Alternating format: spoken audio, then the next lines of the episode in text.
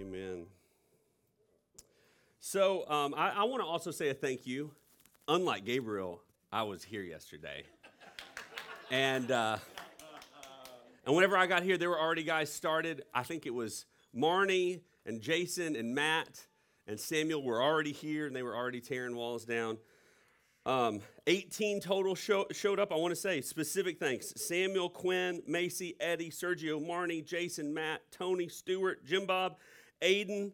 He brought three friends Brandon, Israel, and then I was just talking to them in the, the overflow room. Uh, the third friend gave me the wrong name or was messing around with me. But the third friend, yeah, Marnie worked hard from, from early in the day.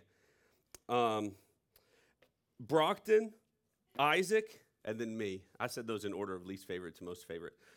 I'm just kidding. Um, but they went crazy. I'm sure you guys, if you didn't, if you parked in the back, you need parked in the front. Go around to the back, see three whole trailers filled up. Um, the room is ready for the builders to come in and take a look and make a bid on turning it into that, that into our lobby. The guys were talking even at the end of the job about tearing out the, the back rooms and the auditorium so we can add some more seats in here. We're going to keep our overflow room. We love having the overflow room because there's some people who like to sit close to the coffee uh, during the service, and we're always going to make room for that. Um, but we want everybody who wants to be to be in this room uh, worshiping with us on Sunday morning. So that's kind of in the works. But again, thank you guys. Let's give them another hand. All right. So kind of the idea today I kind of threw a curveball to my to my slides guy but if we can go back the idea today is that i need you and you need me. I'm going to tell you ahead of time. That's what today is all about. I need you and you need me. And if you haven't heard us say this before the reason that we want to be city point a church of small groups not a church with small groups is because i need you and you need me. We need each other it's, it, it's in our DNA. We need each other. All right. If you can go to the, to the picture of the mushroom cloud. You guys ever heard of mutually assured destruction? Yeah, so back um, during the Cold War, this was popularized as the big nations, but specifically, you know, Russia and, and, and America, they were in an arms race. Who could build the most uh, nuclear weapon, weapons, and specifically, your nuclear arsenal needed weapons that had second strike capability. That was important, second strike capability, because that ensured that if your enemy sent nukes and destroyed all your major cities in a first strike, you, without anybody being alive to do it, could send nukes over to them as a second strike. Thus, second strike capabilities. This term, um, mutually assured destruction, commonly abbreviated as MAD, it was kind of coined by this man named um, Donald Brennan. He was a strategist working at the HKH Institute in 1962, and he kind of, it didn't mean anything. It didn't exist before. He specifically wrote down the acronym MAD because of how crazy an idea it is that if you're going to destroy me, I'm going to make sure you're destroyed too mutually assured destruction. But, you know, this term was coined in the 1960s, but it's definitely existed since the beginning of humanity. We have this like desire that if I'm going to experience difficulty, you are too. If I am going to suffer, then you are too. If life is difficult for me, then I'm going to make life difficult for you. Mutually assured destruction. But our Creator has called us to something different because I need you and you need me. So we want City Point to be a church of small groups. That means everybody is involved in a group. So sometimes we see the Bible as like this list of have tos, and there are definitely some lists in there. Um, but boy, do we try to buck that. We do not like people telling us what we have and have not to do. But I want us to change our perspective on that just a little bit. I'm going to mention this every time I'm on stage. Our church is reading through the Bible right now on the Bible app. You can join us, citypointchurch.tv forward slash, C, oh, sorry, tinyurl.com forward slash CPC Bible 22. I'm a little bit behind. I'm a few days behind, but that's all right because I'm going to get caught up. We're in Proverbs right now, about to finish that up. But I want you guys to, to join us if you haven't already. Um, but reading the Bible, we just kind of get this better perspective. We get a better vision of what the Bible's trying to do. And it definitely tells us history. It's definitely full of stories of things that we should not repeat, right? Let's learn from our history. Um, but I think, like, ultimately, what we have when we hold the Bible is a user's manual from our Creator on how His creation can live and experience the best life possible. A user's manual for life. And you can definitely put it aside and try to do life on your own, just like you could put a user's manual aside for some tool and make a wreck of everything. We saw that a lot yesterday. Fortunately, that's what we're here to do. But we have this user's manual. Why wouldn't we use it to live the best life possible? So today we're going to be stepping into the book of Hebrews. We were in the book of Hebrews the last time I preached. It's a pretty good book. Might not be the best place to start because it talks about the Old Testament a lot, but it's a really good book. Hebrews. Hebrews is a letter. We don't know the author. It was written to a group of Hebrews. That's why it's called Hebrews. And it's specifically looking at the history, the Old Testament, the first five books of the Bible, the Torah, and what those taught us. What they established was they established animal sacrifices. This thing that the people did periodically to remind themselves that the sins that they committed required death. It also, in the Old Testament, established a priesthood, these men that were mediators between the Israelites, between the Hebrews, and God the Father. They kind of stood in the in between, and they were the ones who offered those sacrifices. And then Hebrews makes the connection that all of these were signposts. They were all illustrations, and they were all pointing to one person, and that was Jesus Christ. And just like we had those animal sacrifices to remind us that our sin needed death, he sacrificed himself to be the death that covered those sins. And just like in the Old Testament, we had those priests that were mediators between God and man, he is the priest, the great high priest that stands between us and mediates for us with God. And then ultimately, he's also the king in the same bloodline as King David, he'll reign forever. And so this is really good news. The writer of Hebrews does a better job than I do. You'll have to read it. But it's really, really good news. And then chapter 10, the writer, the author, kind of gives us some guidelines for our response to this new knowledge. So we're going to pick up Hebrews 10, verse 24. It'll be up on the screen. If you want to pull it up in your Bible, you can too. It says, And let us consider how to stir one another to love and good works, not neglecting to meet together as in the habit of some, but encouraging one another, and all the more as we see the day drawing near. That's our response. To stir one another to love and good works, and to encourage one another, not neglecting to meet together. Now, this is often used as a sermon to point fingers at you need to come to church. And that's a good message, but I think this is saying so much more.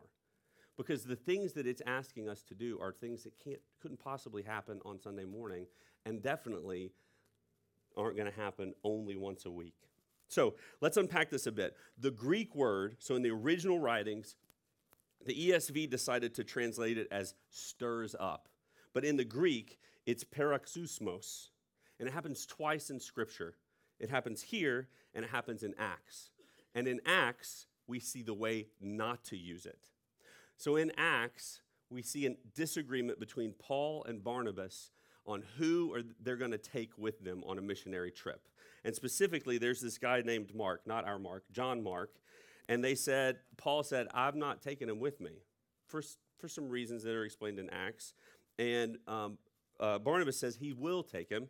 And there was so, there was so much paroxysmos, or pro- provoking that happened that Paul and Barnabas actually split ways. Right? So this, this word has a connotation of swift and sharp, and it's oftentimes in other translations translated as provoke. We're to provoke one another to love and good works. Now, some of you are very comfortable with provoking. you have got paroxysmos down. It's part of your personality. But that's not the kind of provoking that we want here. We want to stir up the good things, love and good works, not things like anger or hate or sadness or loneliness or destruction. Those are not the things that we're to stir up in each other. No, the writer of Hebrews, he's intentionally using this word to show us the urgency of our motivation, right? With the same motivation that you go around stirring up the hornet's nest in every situation you get into, you need to refocus that and provoke one another to love and good works. These aren't being selfish, self righteous. Um, the love here, I think we kind of have a uh, misunderstanding of what love is in our society today. This is not love of self. This is not perverted love. This isn't lust. This isn't desire. Um, it's not what society as a whole considers love. The Greek word here is agape, and it's the love that God showed us by sending his son to die on the cross. So that's the love that we are to provoke in others, that we're to take that love that he loved us with when he sacrificed his son, and we're to reflect it into the world around us. That's the love that God wants us to be provoked to. And these good works, these aren't like pat yourself on the back good works. These are not self righteous good works. These aren't like look at me and all the good works that I've done. These aren't good works that make you better or increase you in society. These are things jobs that God planned for you to do before he created you.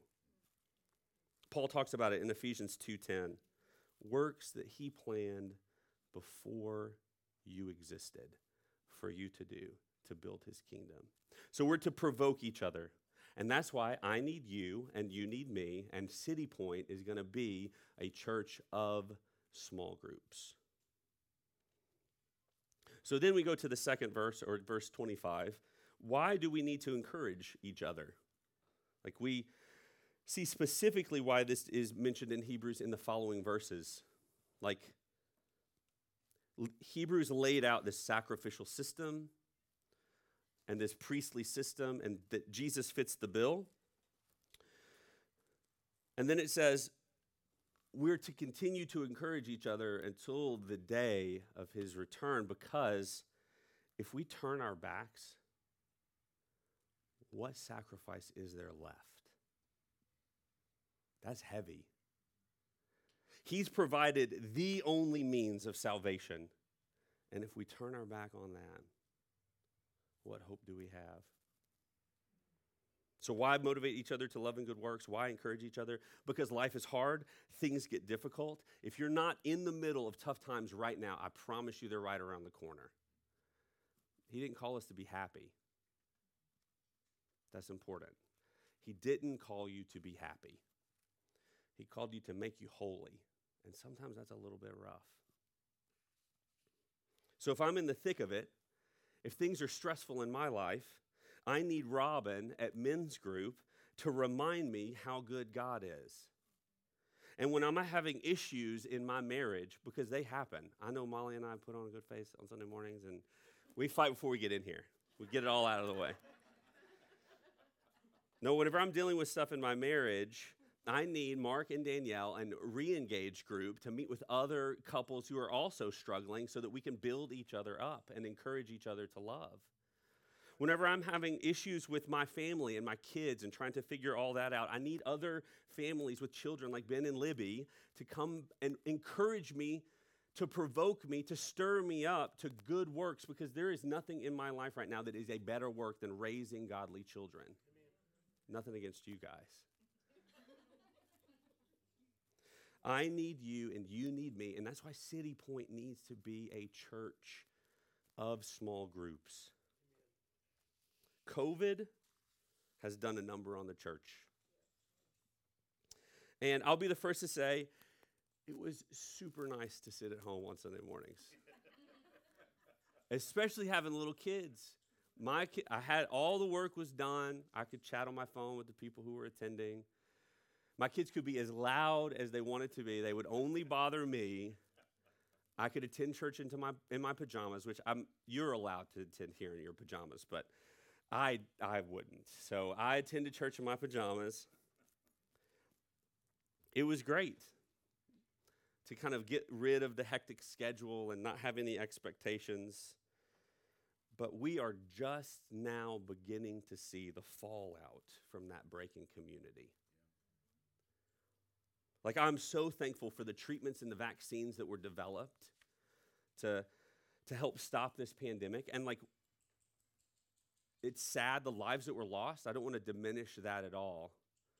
But just, we're just now beginning to see the long term price that we and our children will pay being involved in education, like there was a distinct and measurable decline in academics across the board. It didn't matter what district you were in, what school you were in, whether you were from a wealthy family or a poor family, it didn't matter. Um, if you were in AP classes, if you were in reg ed classes, it was just decline. And that's still being recovered from.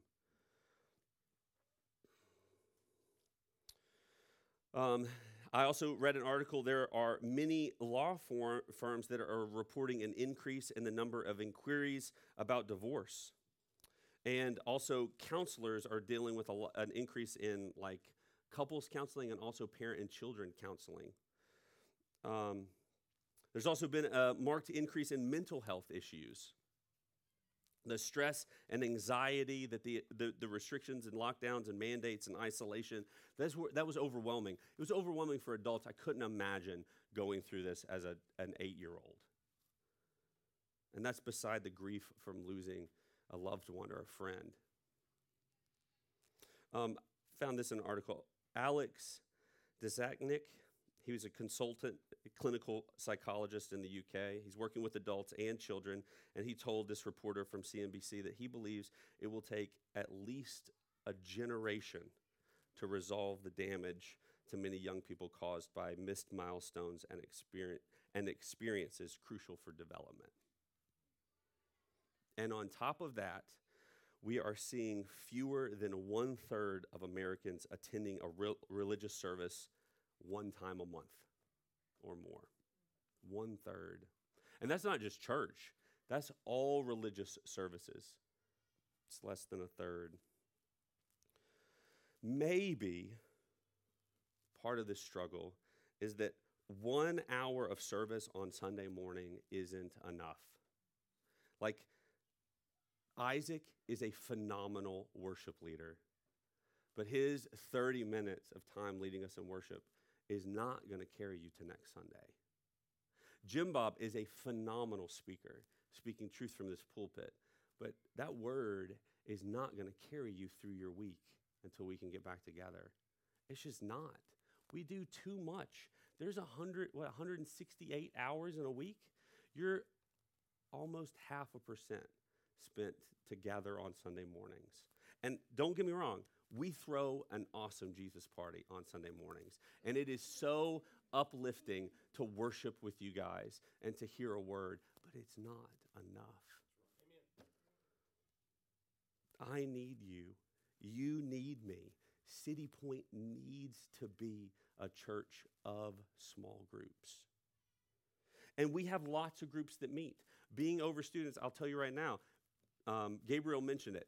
Our Uptown group is meeting immediately after church. That's our fifth through eighth graders. We're going to meet in the library, and then we're going to carry them over to eat lunch. We do that the last Sunday of every month.